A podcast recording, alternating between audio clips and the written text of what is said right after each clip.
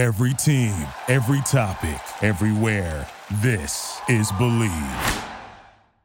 But you don't wait, like we said, if they're going inside the bar and taking tequila shots with somebody. Yeah, and they might leave in a taxi with them in another direction.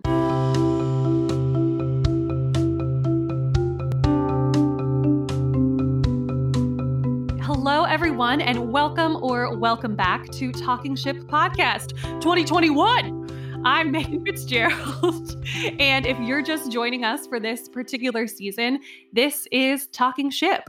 We use our favorite or sometimes our least favorite fictional TV relationships to help us dissect and discuss the non fictional relationship themes in our very real lives. Because sometimes things just make more sense to us when we can reframe them a little bit.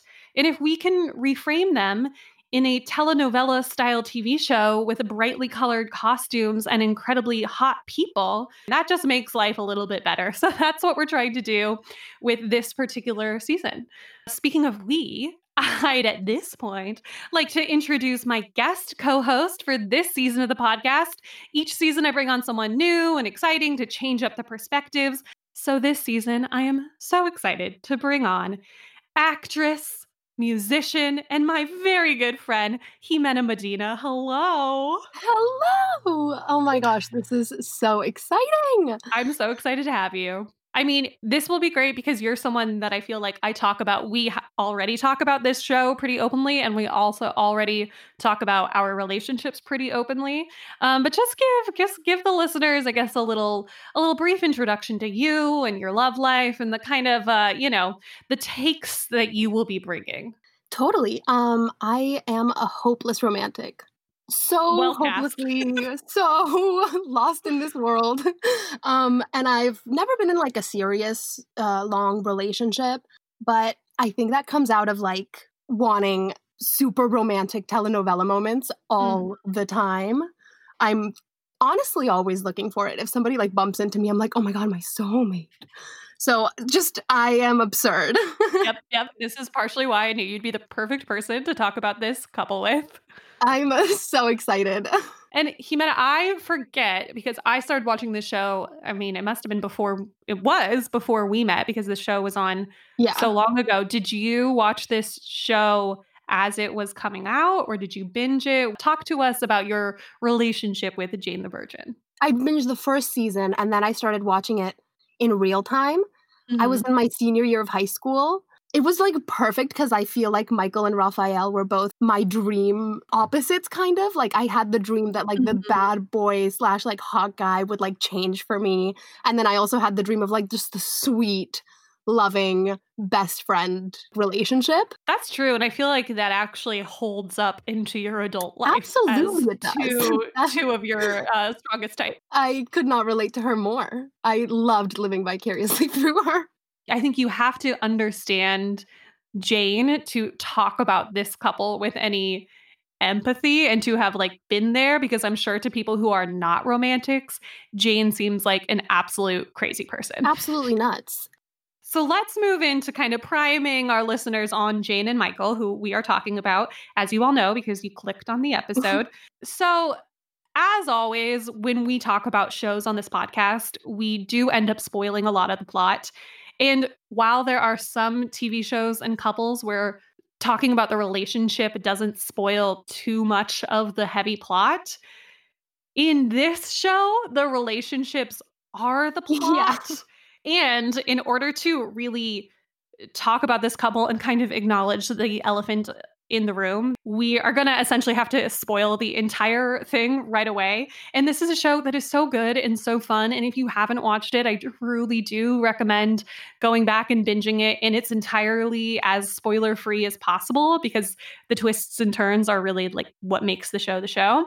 So I fully understand if you want to go, you know, turn on your girls gotta eat turn on your uh, uh brene brown and flip podcast just for a second um, and i'm just gonna vamp for a moment to give you a second to do so if you don't want the whole show spoiled i was listening to something the other day and they were like we're gonna talk about the undoing and we're gonna spoil it so you know skip five minutes ahead if you don't want to be there anyways the killer is blah blah blah and i was like i had no time no. to flip so now now I know how the undoing ends. Uh, so if anyone wants to talk to me about that, no. uh, let me know. Okay, anyways, I think that was enough time. I think everyone's gone. So the elephant in the room is that of course Jane and Michael do not end up together. No. They're the first couple that we're covering that don't like really really end up together. So for some of you, the question might be Megan, Megan, why are you doing Jane and Michael? You should be doing Jane and Rafael because they're endgame.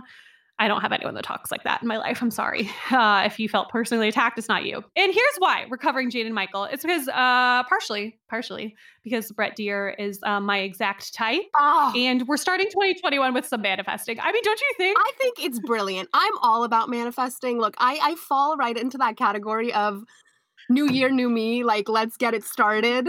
yeah, we're bringing that big pink energy. Let's get it started. Oh, Michael Cordero is truly, Megan, where our types align. It is the meeting portion in the Venn diagram where it's like, these are Uh-huh. the similarities.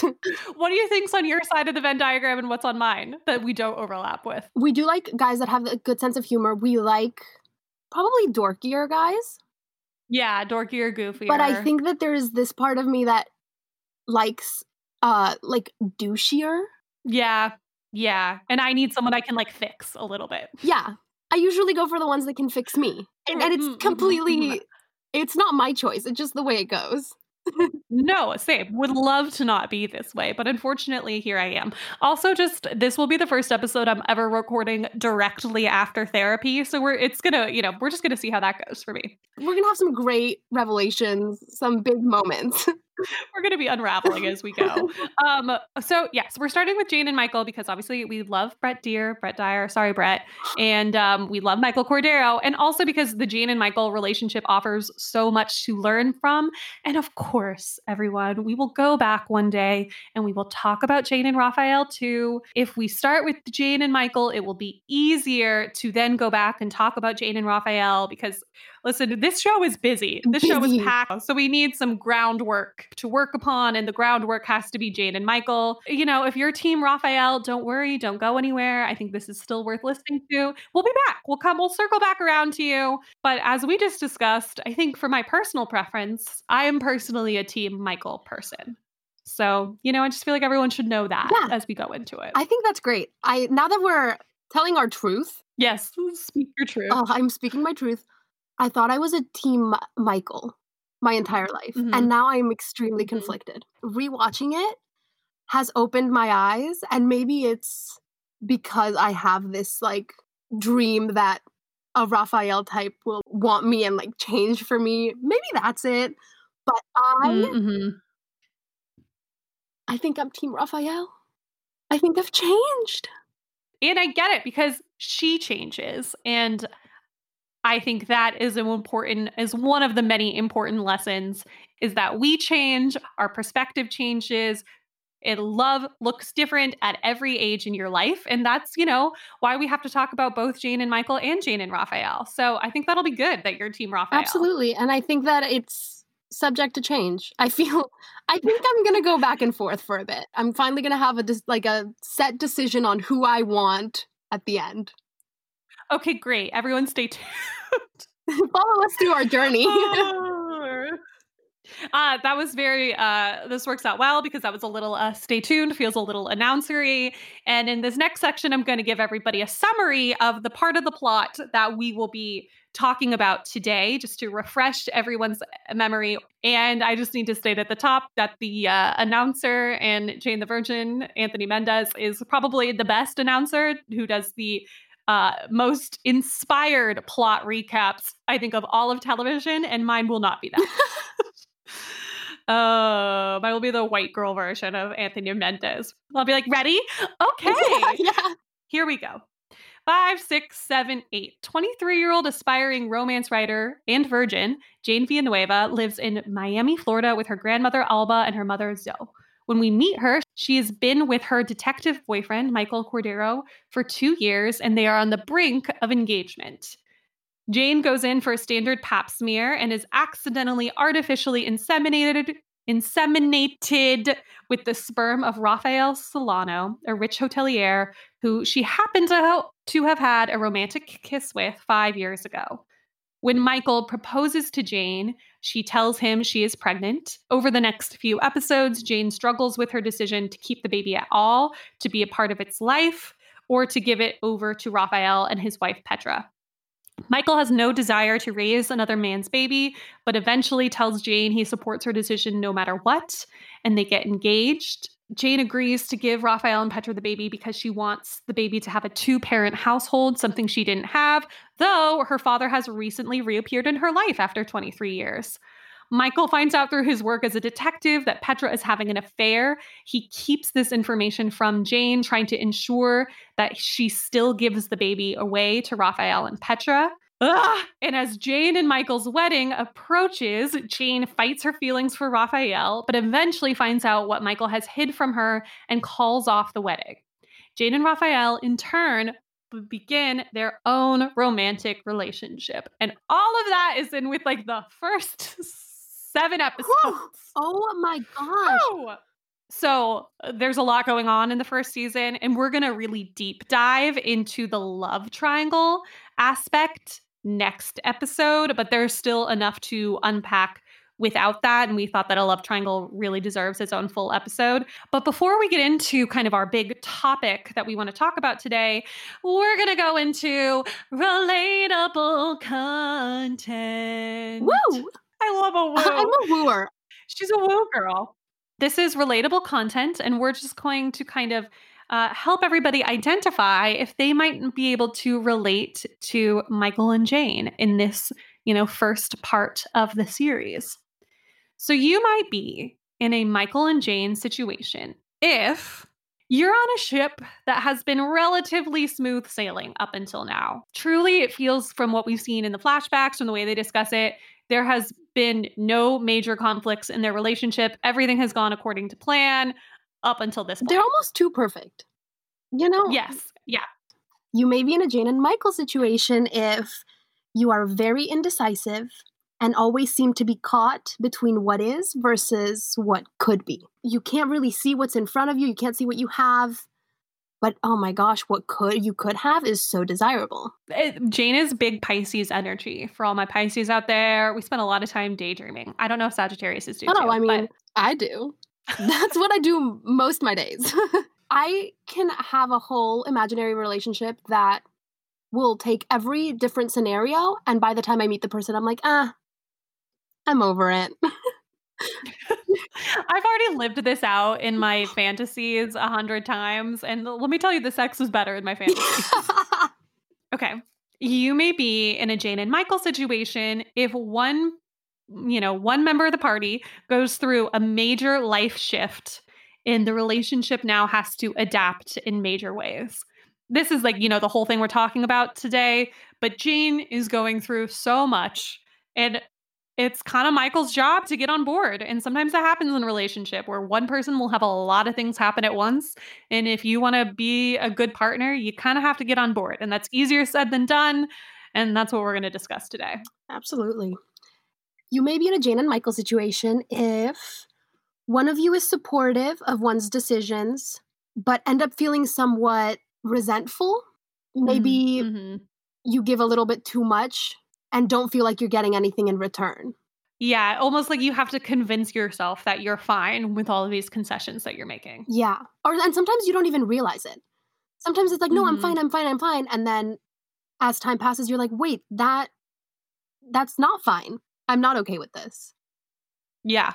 Um this is kind of reiterating what you said, but I think this happens in um, our non-fictional lives too where sometimes in a relationship one person is a lot more romantic one person is a wildly romantic person which sometimes leads into living in a fantasy world instead of actually dealing with reality yeah before we really get into the main relationship topic i want to talk about today we have to talk about jane in jane's approach to love because it is very specific. And I feel like it's important to start with Jane's general take on love and on life because it colors the whole show and what choices she makes. And obviously, you know, you could argue this is true of every character on television, but it's especially true of Jane the Virgin because, you know, she is a romance writer and obsessed with telenovelas. And that's part of the style of the show. And while, yes, the whole, you know, conceit of the show is that the show is larger than life. And, you know, her situation and her choices are larger than life. I do think in a lot of ways, Jane is really just like a heightened version of as we said, of us, of all of us who identify as romantics. And she says it in the first episode, I think, where she says, Oh, telenovelas have ruined romance for me.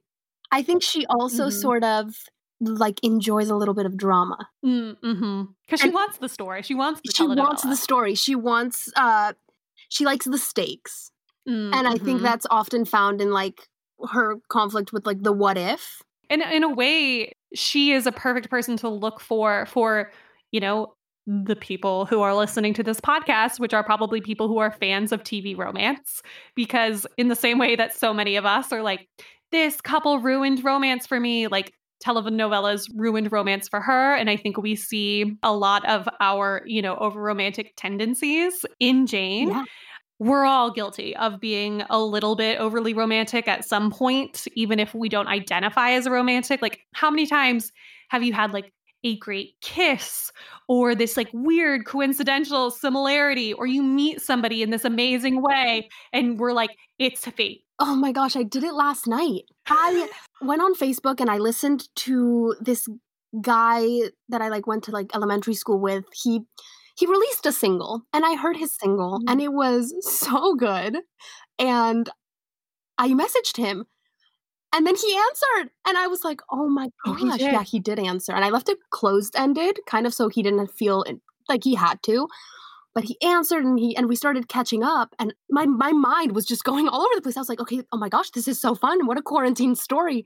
I had to really tell myself, like, no, no, yeah, just because this song spoke to me doesn't mean he's my soulmate. And yeah, like even if you're a rational person, like I feel like I'm a pretty rational person, but earlier this year I um met this guy and I was in a specific frame of mind. It was the day Joe Biden won the election, which I think was like literally will go down as one of the best days of my life. There's literal dancing in the street and we keep making eye contact and eventually he comes up to me and we chat it's cute he gets my number and i'm walking away and everyone's like celebrating in the park and then on the path in front of me literally like 10 feet in front of my face a firework goes off on the path and i was like I mean, there are literal sparks. Like, I think I just met my husband. sparks are flying. Sparks are literally flying. 20% of me was like, this is my husband. And I think uh, that is how Jane operates 400% of the time. She is constantly looking for signs. But I think you know, to her credit and to all of our credits, to all of us romantics out here listening to podcasts about TV show relationships and fantasizing about relationships. Sometimes we question her decisions. We question her decision to go from relationship to relationship or to date the man whose baby she's carrying. What I do appreciate about her is that you have to be really brave to wear your heart on your sleeve right like that and you have to be really vulnerable to be in touch with your feelings in that way and you know as cheryl strayed says you will learn a lot from yourself if you stretch in the direction of goodness of bigness of kindness, of emotional bravery. Be a warrior for love. And Jane is that. She is a warrior for love, even if it's sometimes problematic. That's what she is. And there's something beautiful about that, too. I like to think there is. I feel like. Let's hope. Otherwise, what are we doing? She always acknowledges her feelings. Mm-hmm. And I mm-hmm. think that's so important because if you don't acknowledge your feeling then you just become all pent up and and frustrated i just i don't know how people do that yeah, I think she's uh, in a lot of ways she sets a really good example for how to be in touch with your feelings. And we don't get a lot of plots we would get on other TV shows of people bottling something up and then exploding, you know, like Meryl Streep at the table at Big Little Lies where she just screams. Like Jane, Jane would never do that. Jane's already working through her feelings. Yeah, and actually something that I remembered, Jane is so sure of herself in so many things or so maybe not sure of herself but so okay with being the way she is Mm-hmm. And I remember being in high school, like seeing this show, being like, oh my gosh, she's a virgin and he still loves her.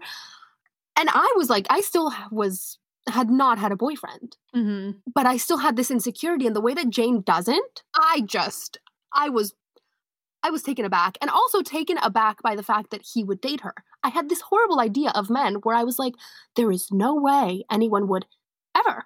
But that's just something society did to my head. And she is so emotionally brave, but not always emotionally intelligent. I like was thinking about that. I was like, wow, Mm. Brave, but not very smart sometimes. Yeah. Okay, so let's get into kind of the big relationship topic that we're going to speak about today.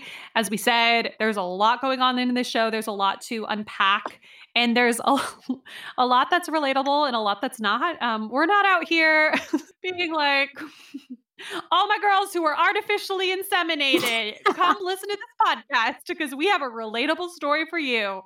Um, if you were, I'm so sorry, and I'm glad you're here. And uh, we'd love to chat more.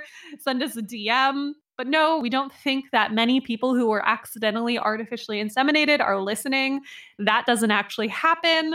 Here's what does happen people who are in super happy, loving relationships do have crazy or dramatic or traumatic things happen in their life that change everything. In the case with Michael and Jane, yes, there's artificial insemination, but really, if we want to like break it down to non-fictional things, she's pregnant. Her dad returns to her life.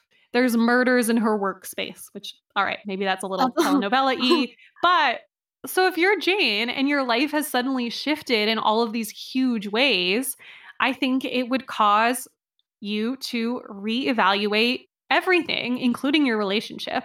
And I think if you're Michael and the person that you saw a very clear future with, with a pretty clear path, has had their whole world rocked. And they may now even want to be with someone else. They're questioning everything. So, how do you, on either side, deal with this idea of one half of the relationship having their whole world shifted and and how that might include a change in perspective about your relationships and what you want. So let's just start before we get into like Jane and Michael specifically. Let's just talk about this this generally as a theme. I'm just like Mhm. looking at the world today and I feel like and I don't want to call people out or anything, but I feel like right now a lot of people are probably going through this. The pandemic. Like huge example. Everyone's moving home or moving different places. Like lives are changing left and right everywhere. And I feel like like maybe you know people are moving back home and staying in relationships but like now people have different hobbies i think right now probably a lot of people are having these moments of like should i stay with them or should i not it's time for change It's time for change. And yeah, I mean, we definitely know people who are asking themselves that question probably every day. I think the pandemic has changed not only like our situations, but also how we view the world. And I think anything that happens to us that changes who we are as a person and how we view the world gives us cause to kind of, you know, reevaluate our relationships, all of them, not necessarily just romantic ones. Change is the only constant thing in life. So, of course, our relationships are going to change. And I think about things in my life that have shifted me as a person, and a relationship either did not survive or wouldn't have survived or at least needed to be reevaluated. And there are things that happen to a lot of people like going to college definitely shifted me as a person. And i would also say going to acting school which is cheesy and for a niche crowd but i think any any like program that you go through something that's like emotionally intensive which could be grad school it could be i would say a medical residency. It could be going abroad. I, it could even be like a wellness retreat, hiking the PCT. When you're doing like your wild or your eat, pray, love moment, the thing that emotionally cracks you open, it causes you to reevaluate the way you've been living your life and your habits and your priorities and your values. And sometimes through that evaluation, a relationship still belongs there. And sometimes it doesn't. And for me, when I went through, you know, acting school, my relationship didn't belong there. And I think, you know, for other people, this could look like having a loved one die, losing a job, relocating, a huge career move, either a positive one or a negative one, being estranged by a family, any huge medical condition, even if it's not artificial insemination. Like these are all things that aren't necessarily relationship enders, but I think they're events that require a lot of your emotional time and energy. And they're events that could very possibly shift who you are. Yeah. So, you know, we're not saying breaking up is always the answer. But maybe, you know, pushing up your wedding and going ahead with a wedding in six weeks isn't the answer. It's not. I'm just thinking back now. I had this moment with a friend. I was moving and they just weren't being supportive, and the relationship was no longer benefiting either of us, I think. I think it was just mm-hmm. like probably hurting us more. We wanted each other to be a certain way that we weren't. And I guess we broke up, me and said friend. no, friendship breakups up breakups are real. Yeah. I'm not saying, and I, I don't know that I think Jane and Michael had to break up, but I understand why it happened because things weren't handled well or could have been handled better that I think led to their breakup and her turning to Rafael. So let's talk about, let's start by talking about what they did not do well and what we can learn from that. And so there's two sides to this there's the Jane half of the relationship, the one who's going through all the cha- change. And then there's the Michael half of the relationship, who is the person who's trying to be a supportive partner while all the change is happening. So let's start with Jane and the things that she did not handle very well and how and what what we can learn from those things. Oh gosh, we could learn so much. I feel I just thinking about being on either side makes me ill. thinking of just I can't imagine like Jane goes through so much change. I would have already like just pushed Michael away so far. But part of me feels like the first thing I'm going to say is that she doesn't take as much space as she probably should have. Not at all. The first thing I think that was a misstep for them is that you know, so he proposes, then they find out about the pre- that she's pregnant, and then she goes and proposes again to him. She she goes back to the police station, and it's this, you know, beautiful romantic scene with her in a yellow dress, which just sets the color palette for the whole show. And she goes, she proposes to him and she says, I'm confused about everything in my life except you. Which, you know, to us romantics out there Aww. on first glance, we're like, that's a beautiful line. And if someone said that to me, I'd be like, please uh, just throw me against a wall. I'm ready. and but if we really examine what that means, it just seems very much on the same line as when like somebody wants to keep you around yeah, it's not healthy. Um, no, it's it's very much like the which I've been through maybe uh, one maybe twice, I don't know, but the um you're perfect, I'm just not dating right now. Which right. is like that is fully just to keep the person tagging along and waiting and it's not going to end well. Yeah, it's like Jane's life is a mess and you can feel that way. You can want Michael on your team, especially like he wants to be your life partner, you can feel that way and you can want him to be there in your life and help you get through this. But putting the unnecessary pressure of an engagement on a wedding on top of it is, is it's a proposal that's coming out of, as you're saying, it's coming out of the mess. It's coming out of the desperation. And it's a proposal that feels like it's trying to prove something. Like, I'm confused about everything except you isn't the solid ground to build a marriage on. No. If I'm getting married, I want you to be sure about some other things. Otherwise, like this is headed for disaster. It's like it's slightly dishonest. And the thing is, we know Michael throughout, like, we really get to know him. And he would have, I think, understood if she was like, I have a lot going on right now. Which is why it just, it's so baffling that she wouldn't just tell him that. Because I think she knows that too. She is well aware of the where he stands and how in love with her she he is. So, no need for that. But I guess that has to do with the uncertainty in her life. Eh, right. And I think we do this, you know, in our non fictional lives where like everything's kind of a mess. And the one thing that I am sure about, I'm going to like put my stake in it and I'm going to put all of my happiness and security is now going to be on this one thing. And that's putting way too much pressure on the one thing, especially when like everything else is so unstable. It wasn't it wasn't fair to the relationship to put that kind of pressure on it. Yeah, absolutely. And I think that dishonesty goes into like the next point, just when she breaks things off with Michael. It's I think it's uh, it comes out of like not wanting to be honest with herself either because she feels Mhm. guilt. Mm-hmm. She feels guilt for feeling the way she does about Rafael, so she doesn't want that to be the reason that she ends it with Michael, but but it's not fair to Michael. No, and I, I just don't think it's fair. So, for those who who haven't watched in a while, when she breaks up with Michael, she kind of vaguely cites that things have just changed and something's different, but she doesn't really. The real reason, probably core reason of why she's breaking up with him is because she's having feelings of Rafael. And he's so confused. He doesn't understand that. And I think anytime we're ending a relationship and we don't acknowledge the huge reason why, I don't know, many maybe people will disagree with me, but I feel like it kind of leaves someone feeling gaslit. And you know, it wasn't just like a random guy she only dated for a few months. That's fine, that's not worth it, but this was someone you were going to marry. It just leaves him so confused and I think leaving any relationship in a like what the fuck happened place is unfair if you've been dating someone for that long. Absolutely, and I think it just doesn't. It leaves no room for closure.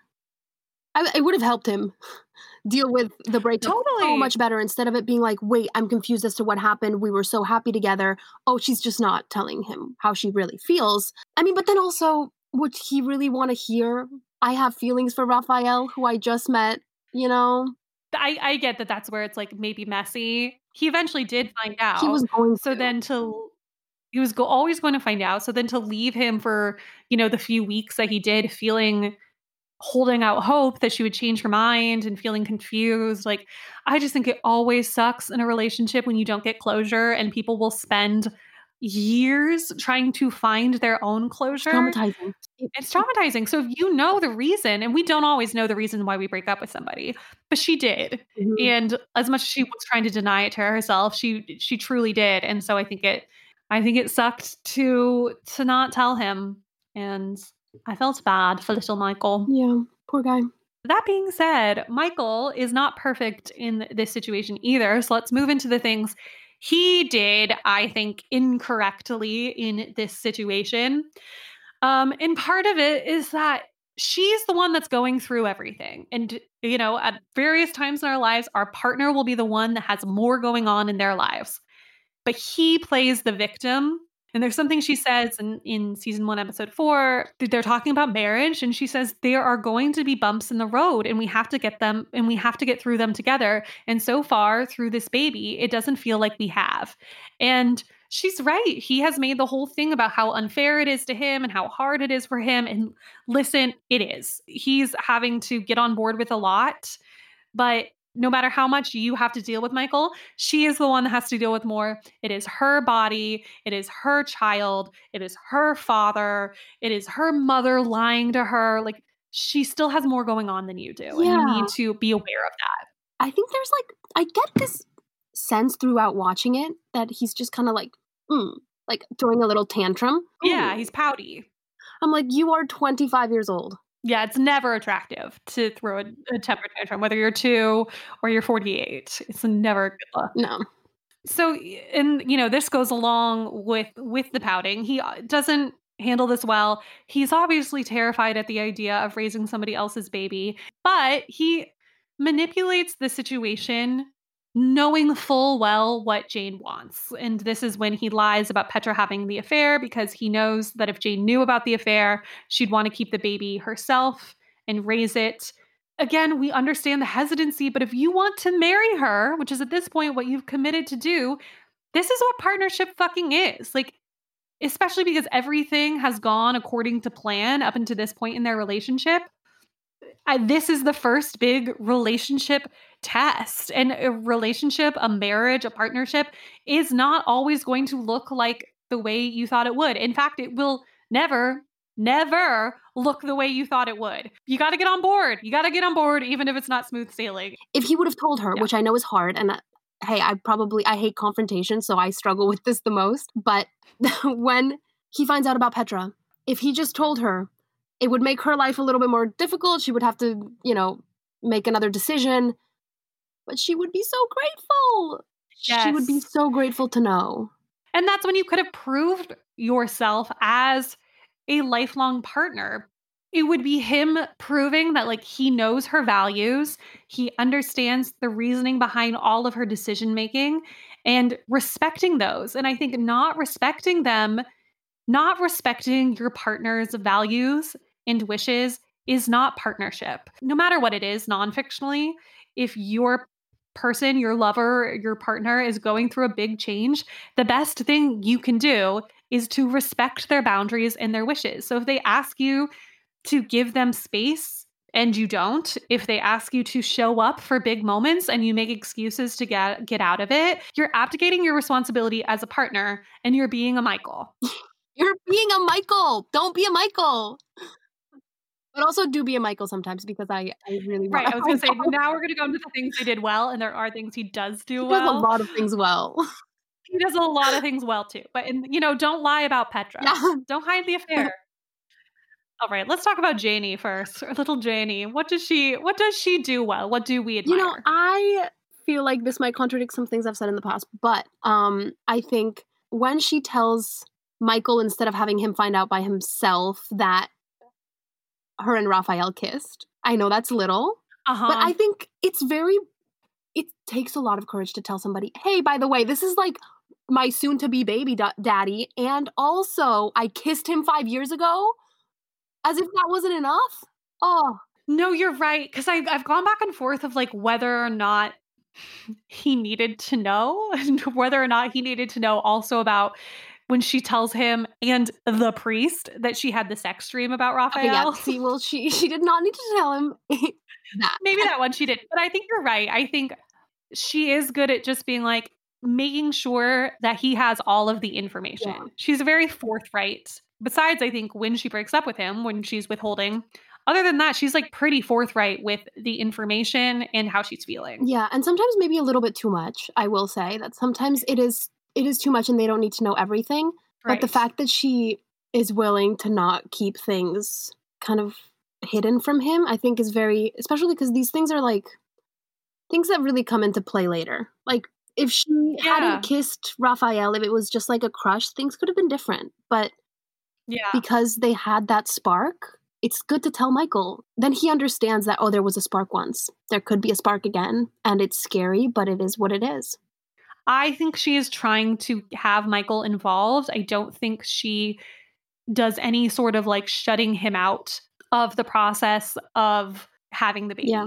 So that she does well. And, and just, and we already spoke to this, but in general, I think she's really good at acknowledging how she feels. And, and while she's, you know, not totally honest with Michael when she ends it, she is always honest with herself. And I think if she hadn't been honest with herself, she could have dragged her and Michael down a much messier path. That could have involved like cheating and divorce and a lot more pain. And I I don't think uh, in our real lives acknowledging our feelings means well i should leave my fiance for this guy i have a crush on. I think it rarely you know justifies that. But i think acknowledging our feelings can save ourselves so much time and energy just by just by naming them like okay i'm attracted to this person i have a crush on this person i have chemistry with this person and then go from there about what you what is the right thing to do. But i think if you're constantly in a place of like what? I have no feelings. What are you talking about? What feeling? No where? What? Wh- why? How? In that kind of denial can be so emotionally exhausting and it's unsustainable. Like i think you'd have to be so withholding and closed off to keep all of that inside that if you don't end up cheating that sort of like negative energy would continue to affect your whole relationship. So i give her credit for being honest with herself about how she feels not only about rafael but about how she's angry with her mom how she feels betrayed how she feels awkward with her dad. She knows giving away the baby is going to be painful. I think her emotional honesty is should be acknowledged as well as her emotional bravery. Absolutely. And now let's go into Michael. Hey, Michael.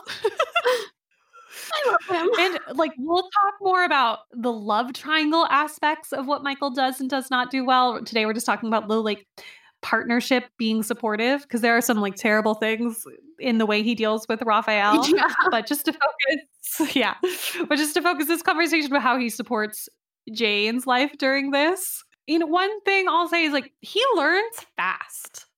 Yeah, he learns fast. He applies whatever mistake he made in the past into how not to make it again. Yes. Yes. He learns from his mistakes and he's not afraid to admit when he's wrong. Like, you know, when he's apologizing for lying about knowing about Petra's affair, he says, and, you know, maybe we'll play this little clip because it's pretty gorge.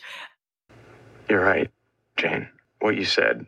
This baby has come between us, and I was thinking about why and the things I've done, and I realized that it, it all stemmed from one thing. I've just been so afraid that you would want to keep it.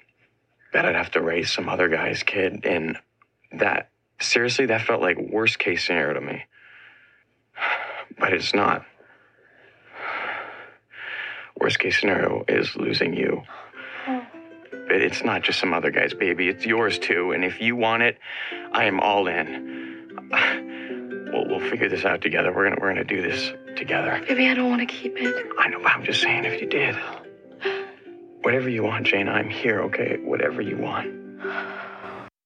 Being willing to change and to sacrifice and adapt is essential in any relationship and that's that's something we can all learn from. Yeah, he's good at apologies. He's good at apologizing. He Mm-hmm. does this nice apology at, when he asks her to quit her job. Yeah, which was also fucked up. Yeah, so fucked up. And he comes in with his phone playing the music. He's like, "This is my telenovela moment." I loved that. It was Mhm. I love that it too. was so sweet and good on him for being able to apologize. It's hard for some people. and it's really hard to like find good music to make out to and he did a very nice job with that James Bay selection. Ah, and then he when she goes, "Do you have uh, a good kissing song on there?" And he's like, "Do I have a good kissing song?" I was like, "Oh, So good and then he presses her against the locker and I felt so alone. uh, yeah." So yeah, so that's all happening while she and Michael are still together, but I also think while there are things he doesn't do well once she leaves him for Rafael, I think like the best and the most romantic thing he does do, and that I think we can all learn from in being there for someone, whether they're our partner or not, is that he continues to want the best for Jane. Even though I'm sure he's so angry, especially when she starts dating Rafael. And he could have taken it out on her because he's so angry. But I think if he had, especially with everything she's got going on in her life, he would have burned the bridge Yeah. forever.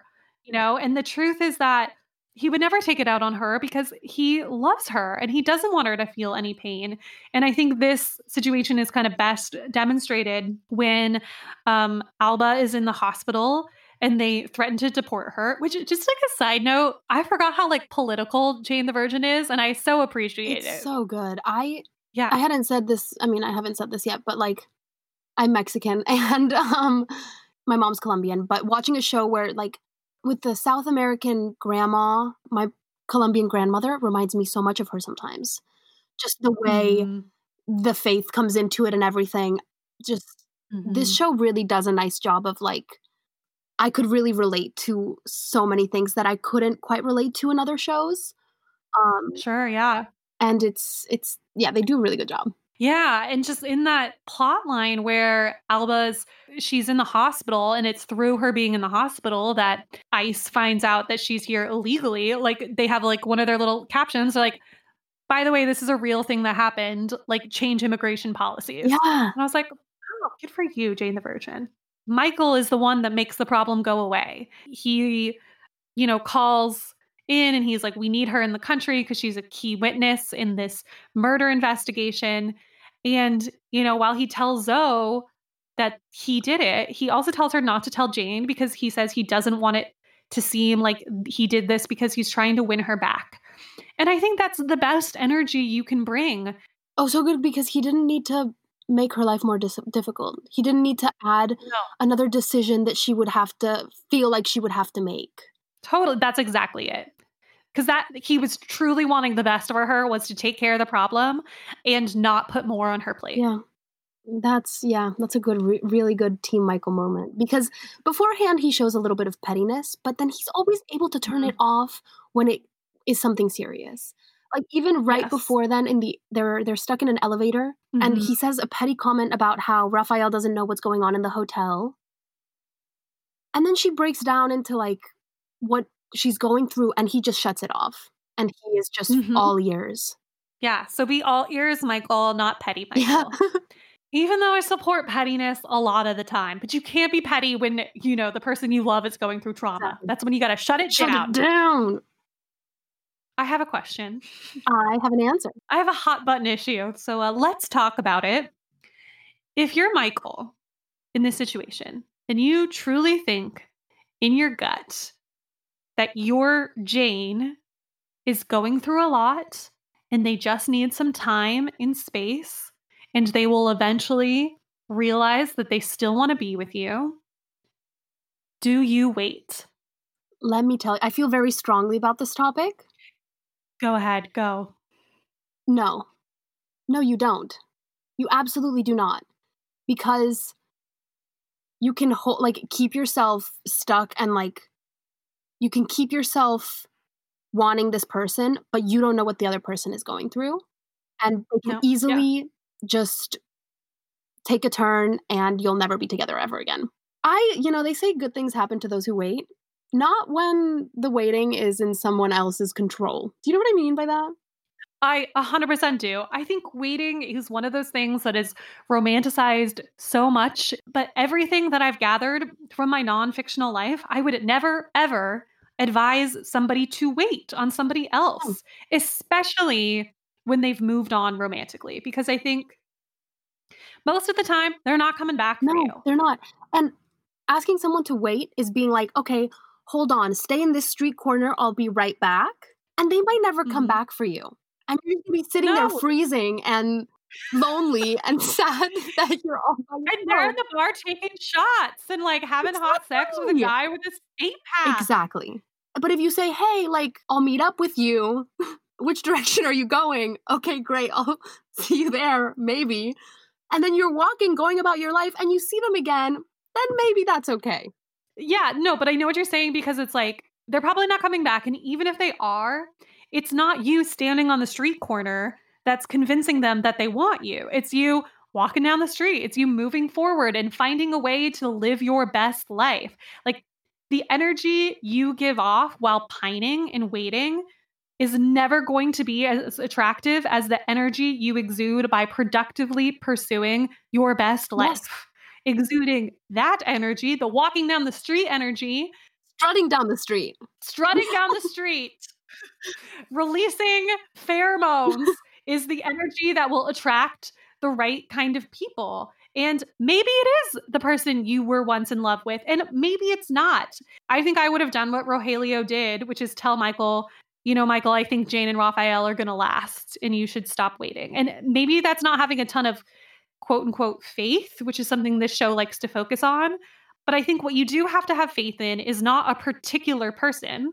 I think you have to have faith that the right person will want you at your best. Yeah. So you have to keep trying to live your best life. Absolutely. It's it's oh, asking someone to wait is asking someone to get stuck. Especially if you're moving on romantically. Because I do, here's what I do ship I do ship patience. And I think that if Rafael wasn't involved, if Jane was just dealing with all of these changes in her life and she said, Michael, I love you. As you said earlier, I just need to put off this engagement for a while because I need some time to be present with this. Then of course you wait. If you if they're your life partner and they're, you know, and they're like, I want you to be a part of this. I just can't rush into anything right now. Then of course you wait. You just don't wait. Like we said, if they're going inside the bar and taking tequila shots with somebody, like that's, that's not Yeah, and they might leave in a taxi with them in another direction. Yeah, but you- they can. You can wait if they're like in the hospital or in the church. you can wait. Not if they're at the bar. Nope. I hope everyone's tracking this metaphor because we're really on board with it. Oh. Oh, okay. So that's about it for part one of many conversations we have to have. We're going to have about this relationship. Uh, but before we wrap up the episode, we're going to play a fun little game. So this game is called Do You Ship It? And it's going it's going to help us, you know, get to know uh Jimena better, our new host, and it's also just going to give us a chance to cover some of the many many themes that come up with the show. So, you know, as you know, general uh shipping shipping culture, uh, the combination of two things, and whether you or not you support the combination of those things. Um, and so we're going to try to go, you know, full Rogelio or full Us Weekly, and uh, create ship names for some of these uh, combinations of things. For example, just to get everyone real on board with this, the first one is Jimena. Do you ship it? Family Familationships. And what I mean by that is your family being involved in your romantic relationships because boy, RJ is James. No, no, no, no, no, no, no, no. Absolutely not. It is actually a pet peeve of mine.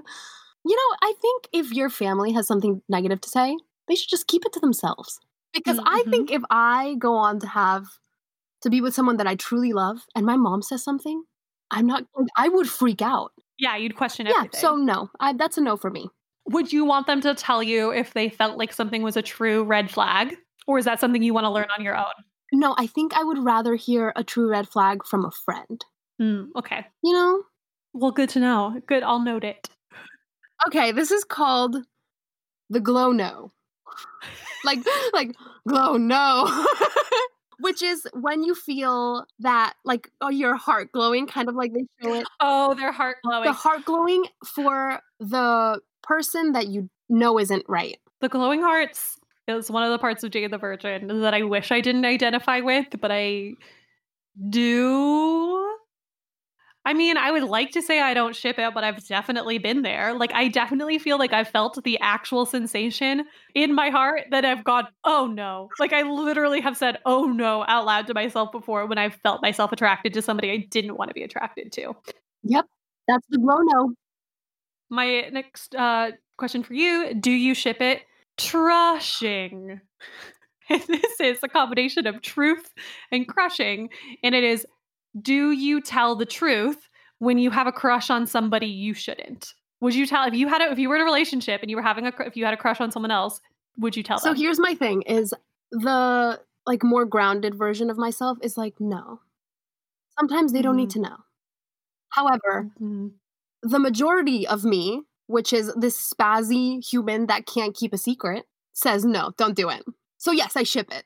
You ship it because you would, would not be able to keep a like. I would start acting so weird that yes, I I need to tell the truth about my crushing. Yeah, because you would be Jane. You would accidentally fall in the pool, like trying to keep yourself away from them. Um. Uh, yeah.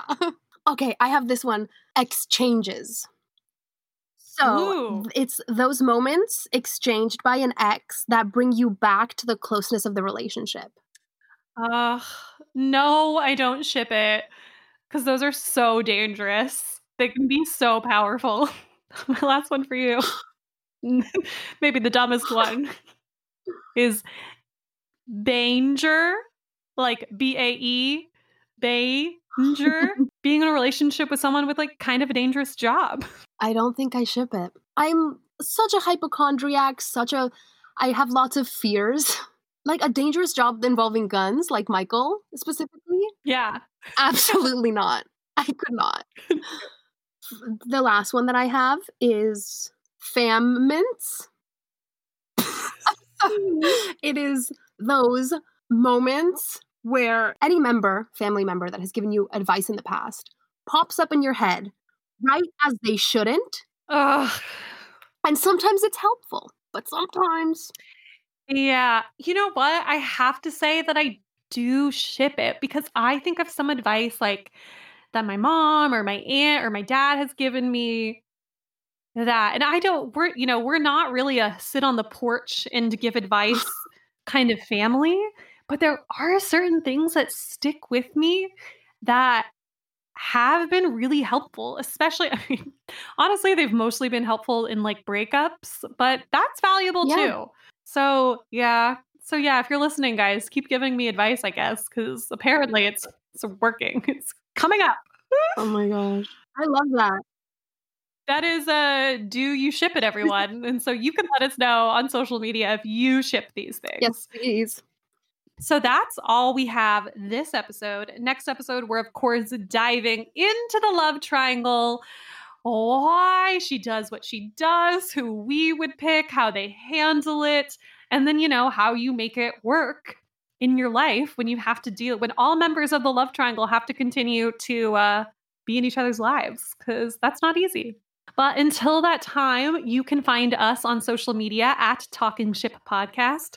You can find me on social media at only Megan 815. That's Megan with no H. Thank you very much. And Jimena, do you want to share with everyone where you, they can find you on social media? Yeah, you can find me on Instagram um, under he at Hime Medi, X I M E M E D I.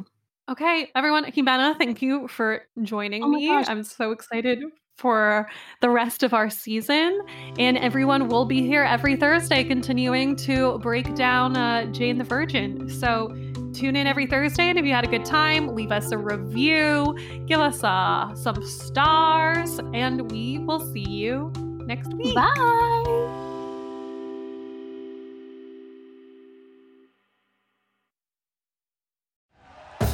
Thank you for listening to Bleav. You can show support to your host by subscribing to the show and giving us a five star rating on your preferred platform. Check us out at Bleav.com and search for B L E A V on YouTube.